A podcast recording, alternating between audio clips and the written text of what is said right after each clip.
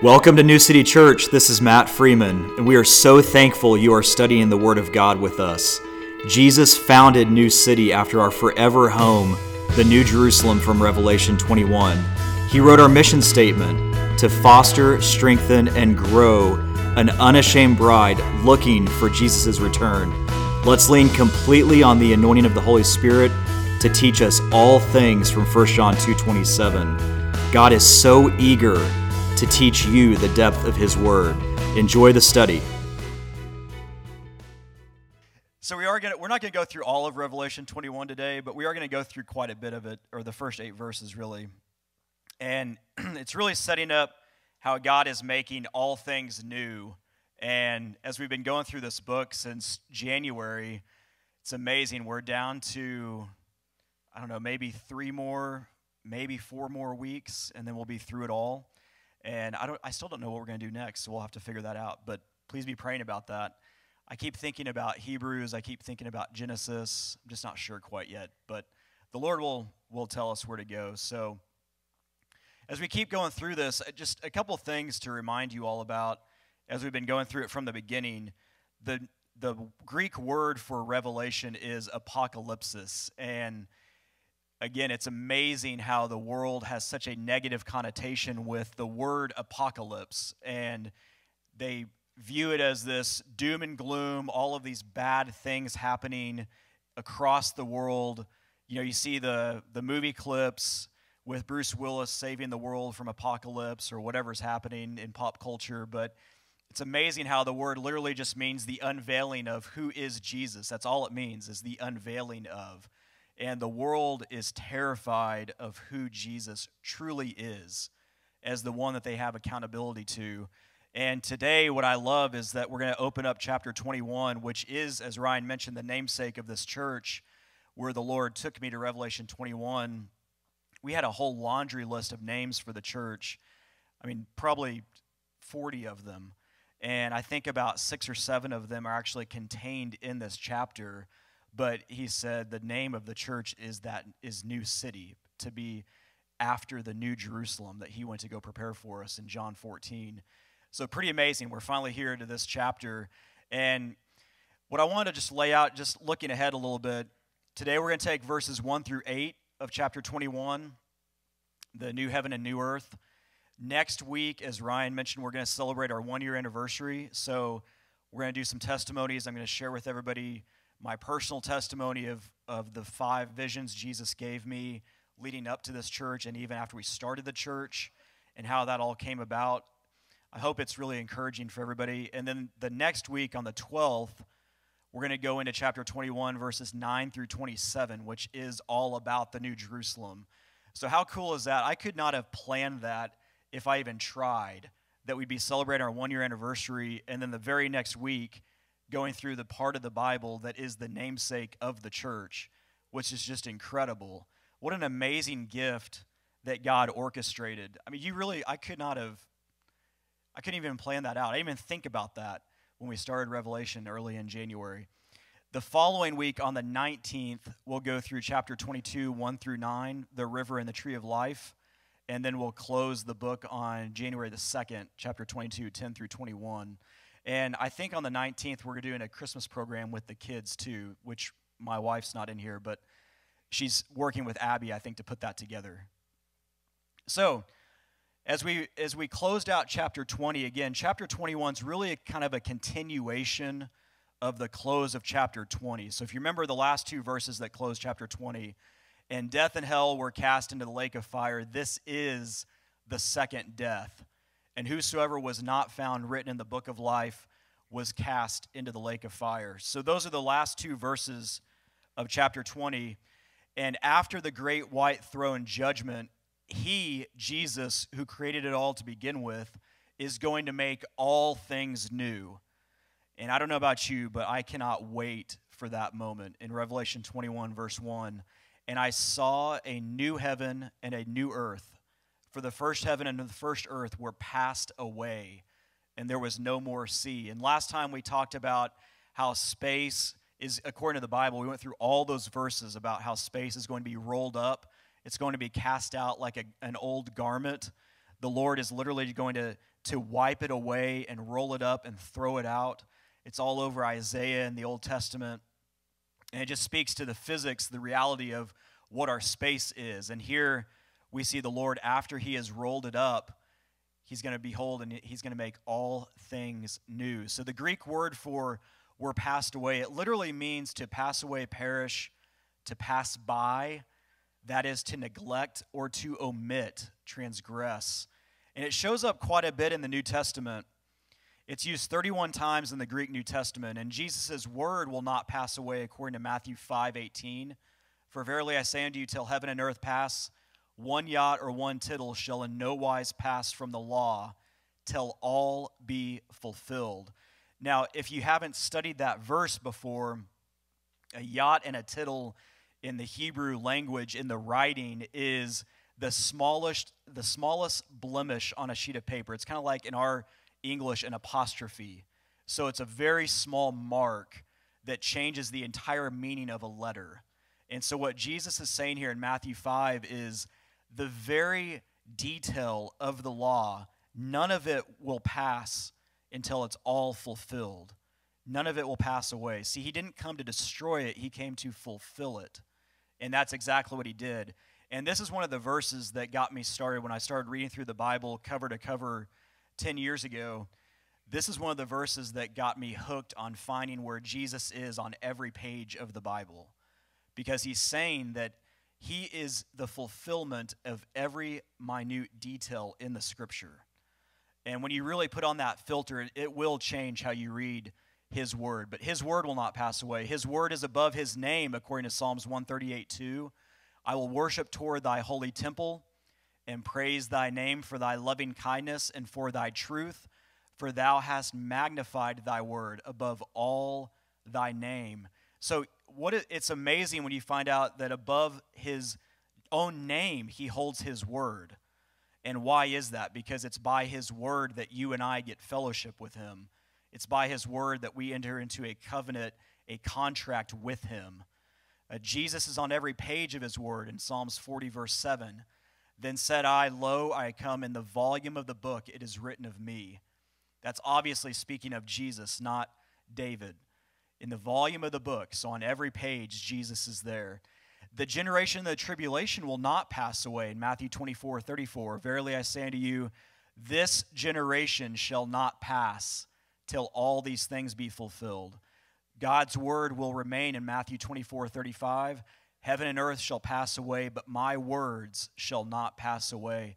It's amazing how what you hold in your hand today, the Bible, is going to be with you in the new heaven and the new earth.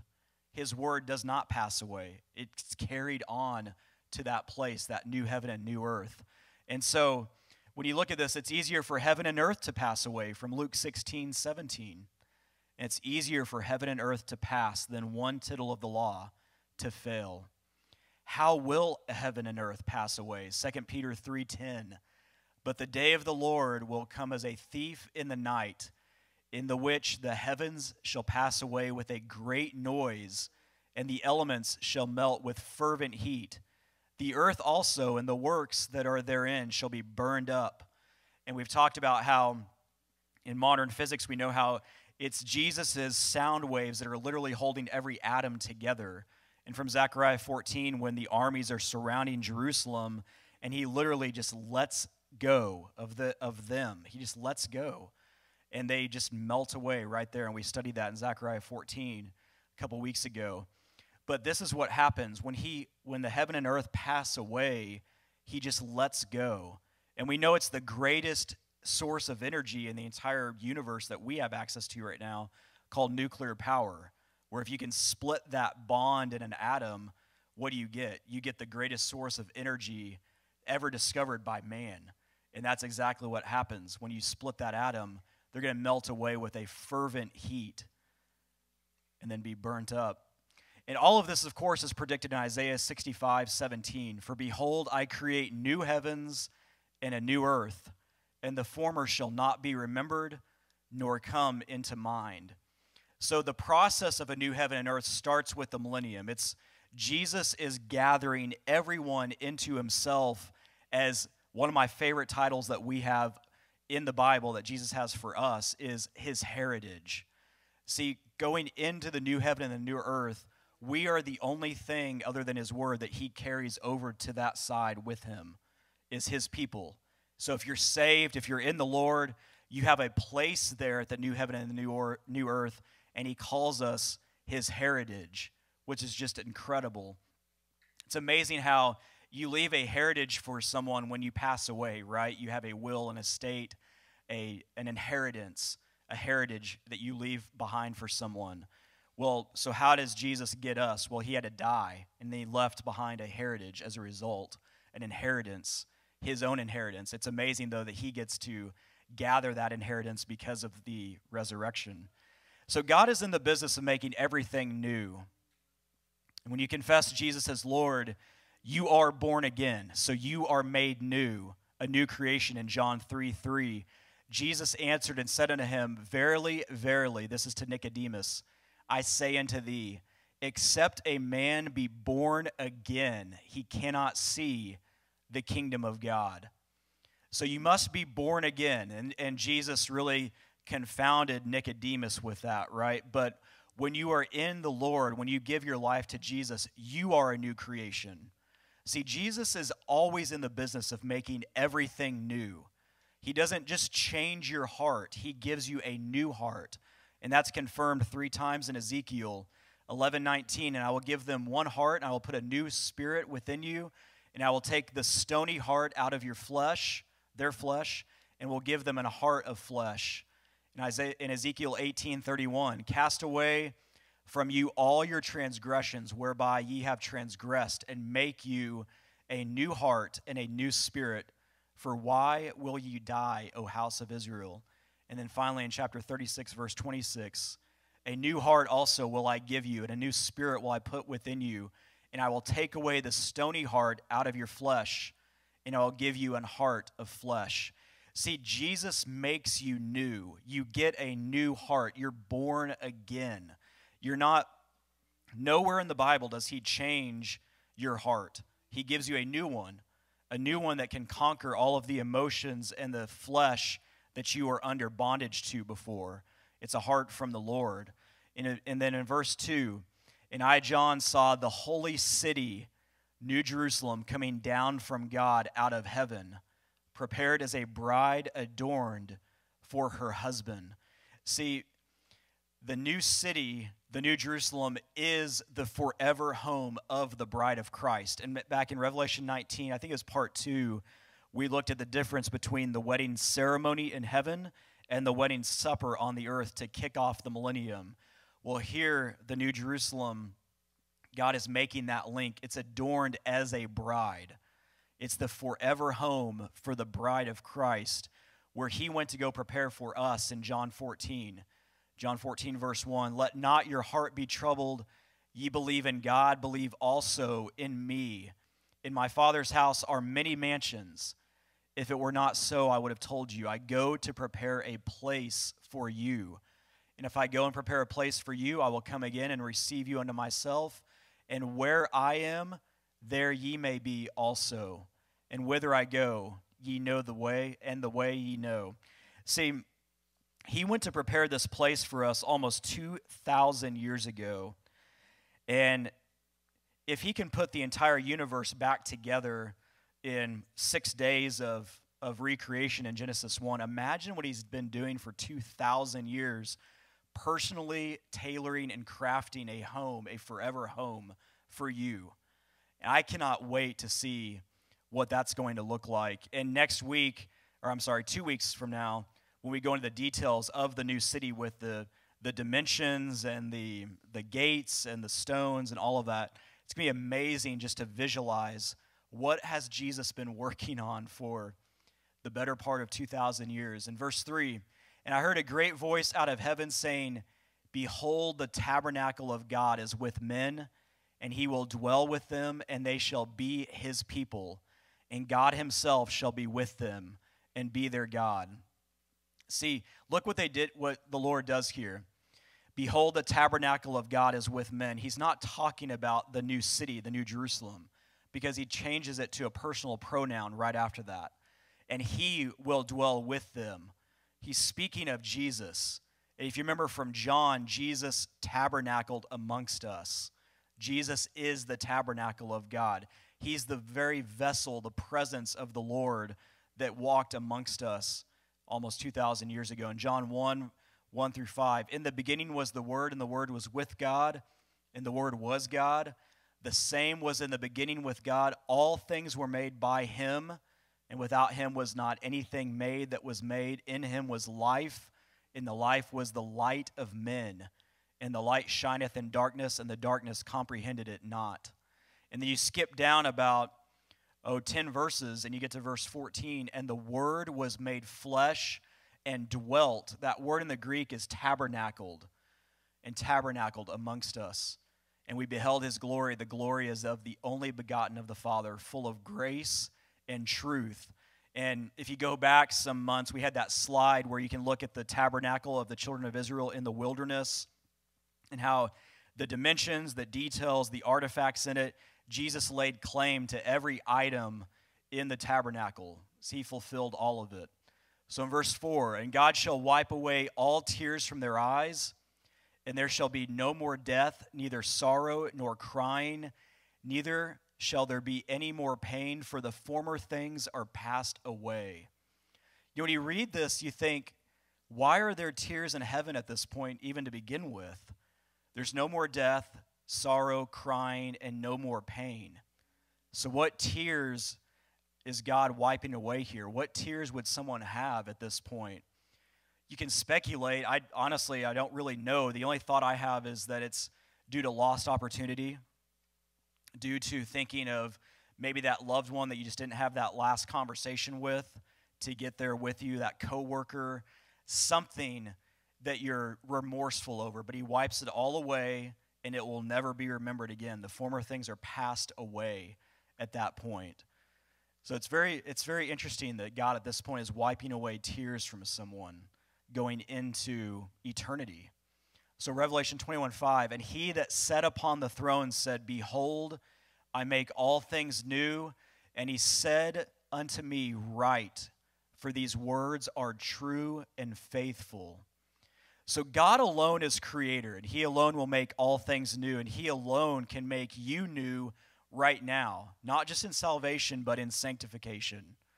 And that's where we are on this journey right now. If you are in the Lord, you've gone from justification, where God has removed you from the penalty of sin, which is death, and you've entered into sanctification, where you, through your studies, through prayer, through running after the Lord, for listening to God and the Holy Spirit that is knocking on you and convicting you and telling you, don't do that, don't do that, don't do that, over and over and over, and trying to draw you closer to Him, that sanctification process is removal is removal from the power of sin. And so it's the removal from the penalty is when you get saved, you're justified, you're stamped one way into heaven, you can never lose it. And then you're on the sanctification process of growing in the Lord and trying to become more and more and more like Jesus. And then ultimately, at this point, as Ryan kind of mentioned, a place that's unmarred by sin, it's glorification, it's removal from the very presence of sin itself. So, God, you are on that process right now. Now, all of us are a work in progress, and it depends on where you are on that, on your how deep is your relationship with the Lord? What have you truly submitted to Him? You know, I promise you, if you're listening to this, if you're watching this online, you know if you've got something that you have not fully submitted to Jesus. So you've given your life to Him, but you're holding something back that you've not really given and submitted over to Him. And I'm just going to encourage you to lay it all down at the throne room of the universe and let Him make you completely new and make you and just take that burden almost like a kid that has a backpack that's too heavy, right? And you're as the parent, you just come along and grab the back of it and just pick it up off of them. And that weight, let that weight just be lifted off your shoulders and just chase after him. That's what it's all about right now. So in verse 6, and he said unto me, It is done. I am Alpha and Omega, the beginning and the end. I will give unto him that is athirst of the fountain of the water of life freely. So Jesus is going to complete something here that is a new start. He's going to make all things new. He's done that once before in a different way. Remember on the cross when he said, It is finished? The Greek word is tetelestai. It is finished. He made something right then. He put an end to the penalty of sin right then, past, present, and future. He did it for all. One died for all. It's amazing. The first and the last. I love this title of the Lord because he is from everlasting to everlasting. You know, he is he always has been and always will be. There's no beginning and there's no ending to him. And you find this confirmed all over the Bible. In Isaiah 44 6, thus saith the Lord, the King of Israel and his Redeemer. Look at that. Even in Isaiah, you get the hint of Jesus. Look at the two different titles here the Lord, the King of Israel, and his Redeemer of the Lord of hosts. So it's just a hint of the Father and the Son right here. I am the first and the la- I am the last, and beside me there is no God in Isaiah 48 12, Hearken unto me, O Jacob and Israel, my called. I am he, I am the first, I also am the last. And then Revelation 1 8, I am the Alpha and the Omega, the beginning and the ending, saith the Lord, which is and which was and which is to come, the Almighty. It's amazing. There's a, there's a group of people within the Christian body, within the faith, that do not believe Jesus is the Alpha and the Omega. If you take them to these two verses, Isaiah 44 6 and 48 12, they'll say, Yeah, that's Jehovah, that's Jehovah God. That's Jesus. That's the Messiah. And then you take them to Revelation 1 8, and it's clearly Jesus speaking. And then you show them that, and they get all bent out of shape because they don't know what to do with it. But because he is and was and is to come, that's Jesus. Revelation 1:11 saying, "I am the Alpha and Omega, the first and the last." And there it is again. And then at the final chapter of the entire Bible, God reiterates it I am Alpha and Omega, the beginning and the end, the first and the last. In verse 7, he that overcometh shall inherit all things, and I will be his God, and he shall be my son. See, you have a chance, if you're not saved, to become a son of God. Remember in the New Testament, the Holy Spirit talks about this that you have a chance to become the son of God as Adam did, the Son of God. That's why you must be born again from John 3. You can have access to heaven and not inherit, though. So think about that. And we've talked about this several times in here about the crowns and the rewards that are listed in the Bible for faithful service. And I've, I've got those listed out here in a second again, just as a reminder. But the goal and what we all must strive for is to inherit with Jesus. And that's in verse 7 here. He that overcometh shall inherit all things. Just think about that for a second. Jesus is made heir of all things. And you have the opportunity right now in your life to be made co heirs with Jesus. And all it takes is submission. That's it. All it takes is you to have a willing heart to serve the Lord in any capacity He's asking you to do. And it could be something as simple as baking a meal for your neighbor every day for the next three years. I have no idea. I'm, and that's not a trivial thing. Don't misunderstand. I, I'm just saying it could be anything. It could be, hey, I need you to put your left shoe on every morning, not your right shoe first. I don't know why God would care, but if He's telling you to do that, then listen. He's got a reason. he told Ezekiel to lay on his left side for 40 days and had to do that. And it was, it was to predict a judgment against Israel. But there is an eternal blessing to following and serving the Lord.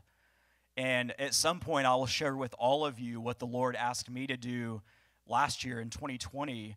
He asked, He told me to do something that I did not want to do at all. I didn't want to do it. But He told me to do it, and I did it. And out of that came these visions for the church. It came New City. All of this came together because He finally he took me through something and just kept asking me, Do you trust me? If I'm telling you to do this, do you trust me enough to go do it?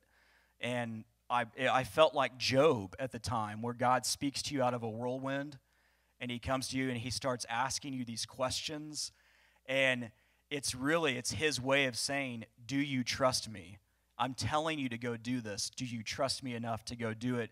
And know that i will protect you and guard you through it and out of that came the greatest blessing of my entire life which is the opportunity to get up here and be with you guys every sunday and so it's just don't take the little things lightly.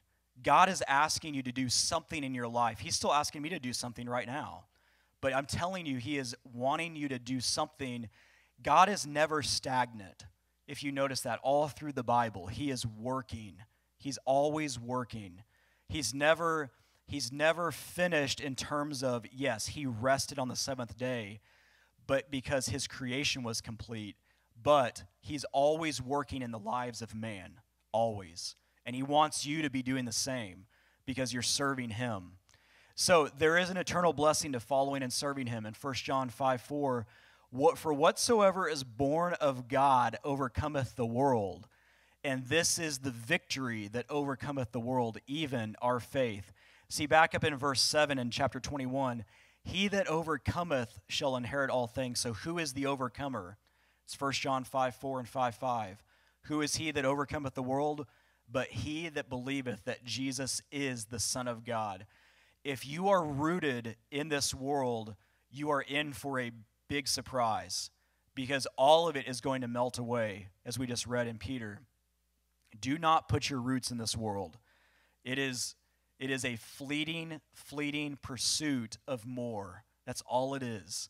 And there's always more to attain, there's always more to get, there's always more to do, there's always more pressure to put on yourself. All of those things, my my daughter Mabry thinks social media is a tool of the enemy, of Satan. And I tend to agree with her because it makes you always feel like you're not doing enough. And it can be used for good things, don't misunderstand. But I just I find that amazing that a 9-year-old is that perceptive of something like that. So, to be an overcomer, what are some of the inheritance for the overcomer? This is not an all inclusive list, and we've gone through this a couple times, but if you go to each of these verses for these five crowns that are listed in the Bible, it's linked to something you did for the Lord right now. The crown of, crown of life is given if you suffer for him from James 1 2 and Revelation 2:10. The crown of righteousness is if you if you are looking for Jesus to take you home in the rapture, that's a crown for you. 2 Timothy 4 8. Now, what does that have to do with what you're doing day in and day out? Well, everything. Because if you know that at any moment you could be called home to give an account of what you just did for him or not for him, it should change the way you think every single day about what you're doing. You know, Jesus is, when he comes back, he's going to find you doing something, right? The question is, what is it? What are you doing? But if you love his appearing, if you're looking for that, 2 Timothy 4 8, there is a crown of righteousness for you. There's a crown of glory for whoever fed the flock in 1 Peter 5 4. There's a crown imperishable if you're pressing on in 1 Corinthians 9:25. We are in a race, and that's why Paul used that idiom all throughout the New Testament, really the Holy Spirit through Paul. But running a race, think about Philippians over and over about running a race. You're in a race right now, and the race is for Jesus. Don't grow weary and fall aside. You've got to press on because there's a crown, an imperishable crown, waiting for you. The crown of rejoicing if you win souls in 1 Thessalonians 2:19. And again, I don't think this is an all-inclusive list. I think this is just a sampling to give us a flavor for wow, there really is something laid up for us. Remember what Jesus said in Revelation 3 hold fast that no man take your crown. So, whatever you have laid up, you could lose it by not serving him in some capacity. Now, remember also in Revelation 4 and 5, when we get to the throne room of, of the universe, we get to cast our crowns at the feet of Jesus and just give all glory to him for what he did. But our inheritance as the overcomer, to eat of the tree of life from Revelation 2 7, not heard of the second death in Revelation 2 11. You get the hidden manna, the white stone with a new name on it in Revelation 2 17. In the second vision Jesus gave me last year, he had that white stone in his hand. And he's got one for you. It's got a new name on it. I, I don't know what my name is, but all throughout the Bible, God changes people's names because they are born again. They're a new creation. Abram was Abraham, Saul was Paul, Sarai was Sarah, and on and on it goes.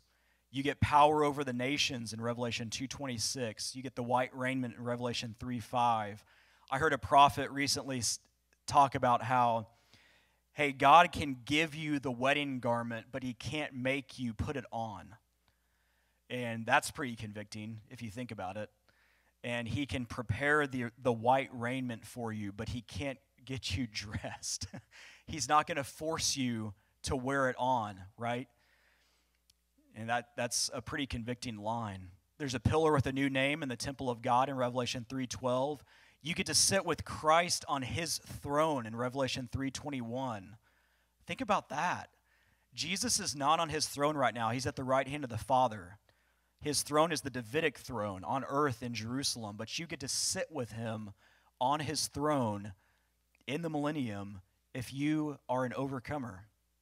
You get to inherit all things in Revelation 21 7, what we just looked at. In verse 8, but the fearful and unbelieving and the abominable and murderers and whoremongers and sorcerers and idolaters and all liars shall have their part in the lake which burneth with fire and brimstone, which is the second death. And we went into a lot of detail about the second death to close out chapter 20. Because if you can remember, you can be born twice and die once, or you can be born once and die twice. And that's really the name of the game is to get in the Lord so that you do not have to taste the second death. So there's eight characteristics here of who are cast into the lake of fire. And what I find amazing is that the list that the Holy Spirit has here, he starts with fearful.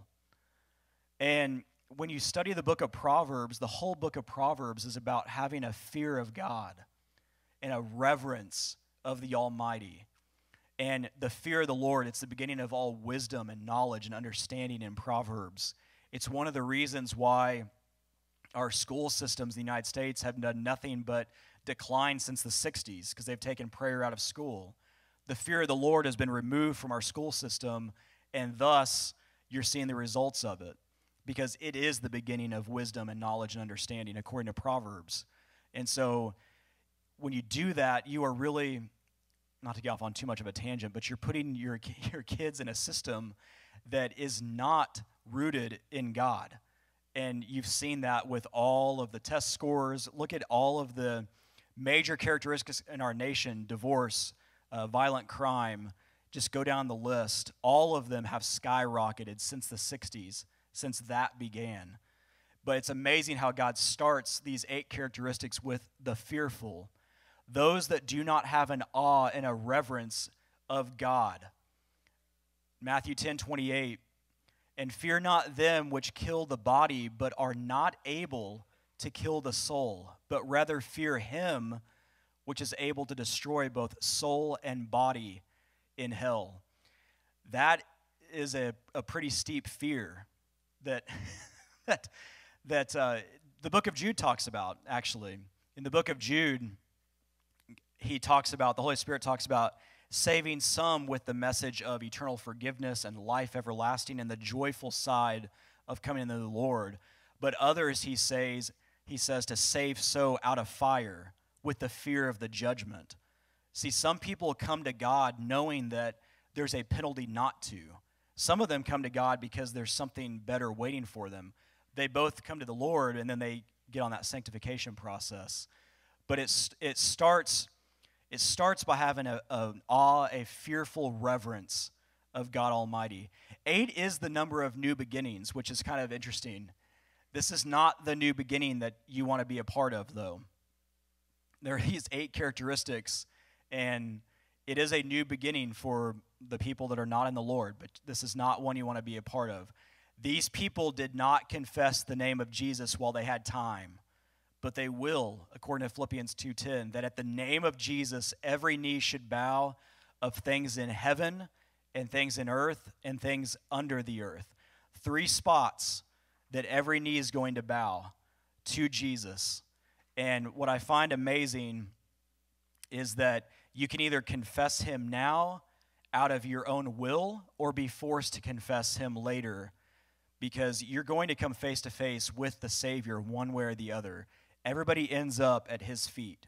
It's just a matter if you're there at the Bema seat where you're on your knees praising him and he's showing you what you did in the spirit your entire life, or you're on your knees at the white throne judgment confessing him and not ha- having access to the new heaven and the new earth. And so, eight short verses today in Revelation 21. Pretty amazing chapter.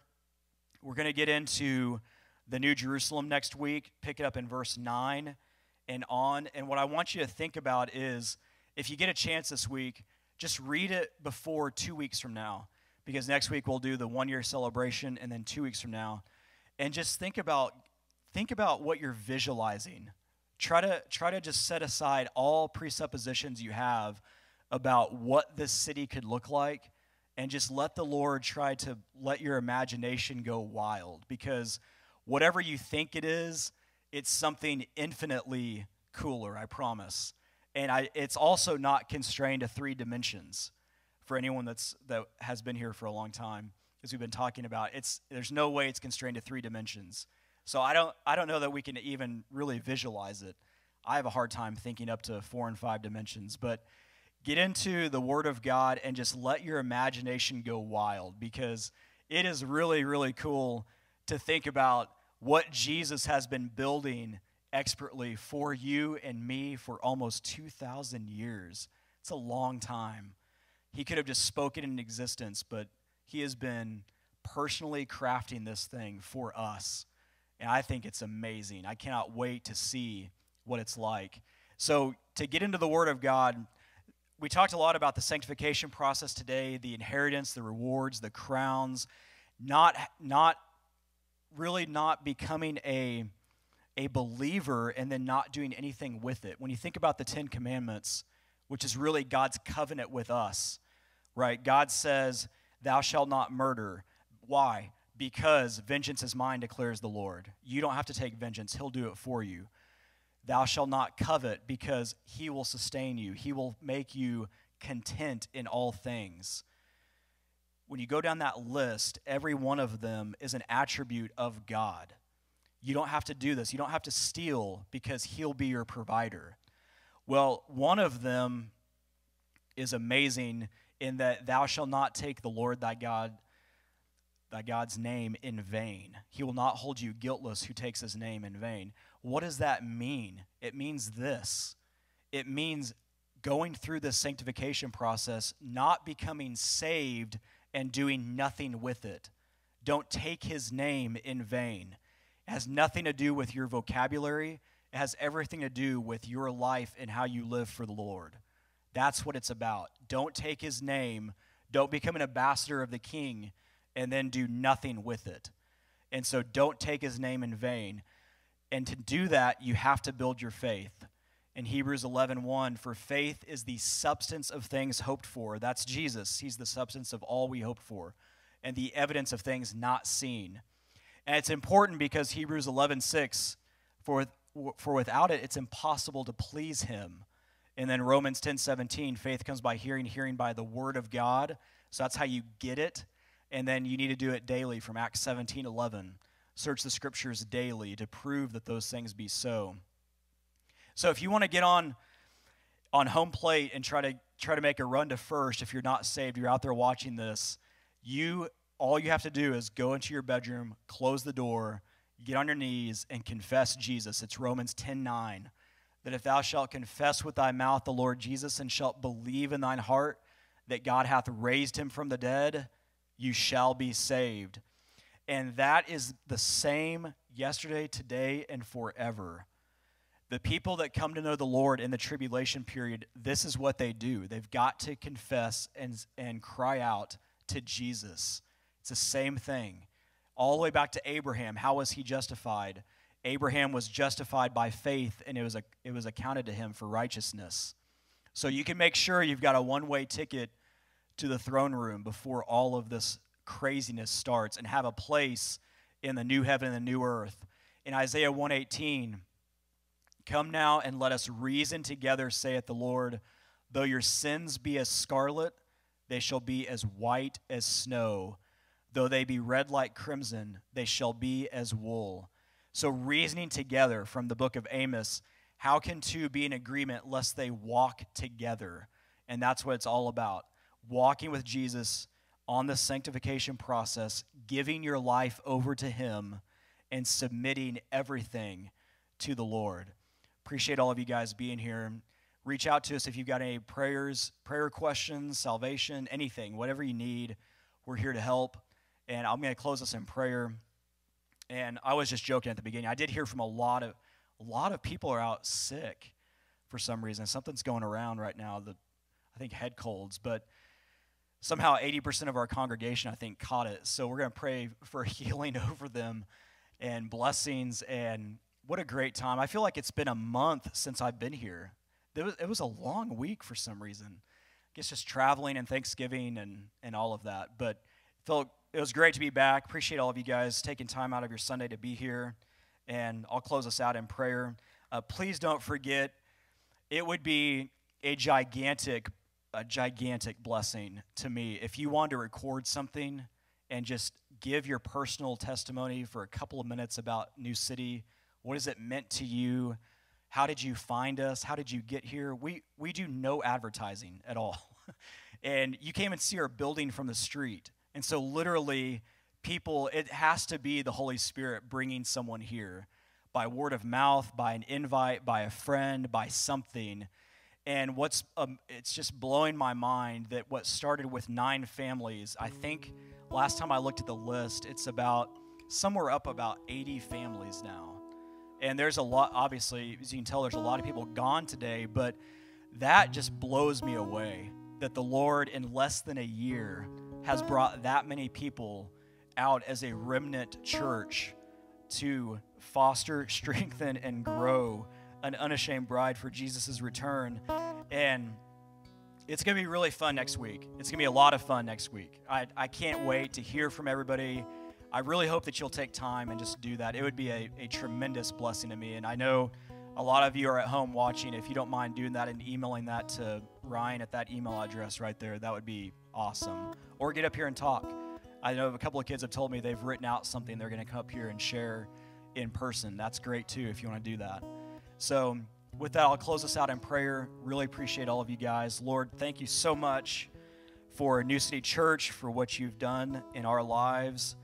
God, I thank you for knitting together a family of believers that we can lean on each other, that we can go through this incredibly crazy world together and strengthen one another and sharpen one another and to hold fast to your word together. God, it's, it's great to be surrounded by families that are chasing and running after you as hard as we are. And we just love you for it. So, Lord, I pray a special blessing upon all of those that could not be here today. God, all of those that are under the weather or sick, God, I pray supernatural healing on them. I pray that you would just remove anything that's going on in their bodies. Lord, reach in right now and literally change the chemistry in their bodies, the, the very cell structure of what's causing them to be sick. Remove it and pull that out, Lord. The life is in the blood, according to your word. And just let your blood flow through them and have life and to raise up to new energy and to new life to conquer this week ahead and to rejoin us next week. God, we just love you so much. I pray that, that, Lord, as we continue through this study, that you would give us a passion that cannot be quenched to chase after you and to fight for you and to stand on truth and your word no matter what it means and no matter what it costs in this day in which we live. Lord, we thank you that we can come together and gather without the threat of persecution or endangerment to our lives. Lord, for we know that is a privilege that has not been upon most of the body of Christ for most of the last 2,000 years. And that we have brothers and sisters right now watching in quarantine and lockdowns all over the world with threat of imprisonment just simply by tuning in to listen to the Word of God. And God, we just pray a supernatural hedge of protection around every one of them. Empower them, strengthen them, bring them up. Let them speak boldly no matter who they come in contact with. And God, give them joy and comfort in this time of distress. We just love you so much, Lord. In your name we pray. Amen.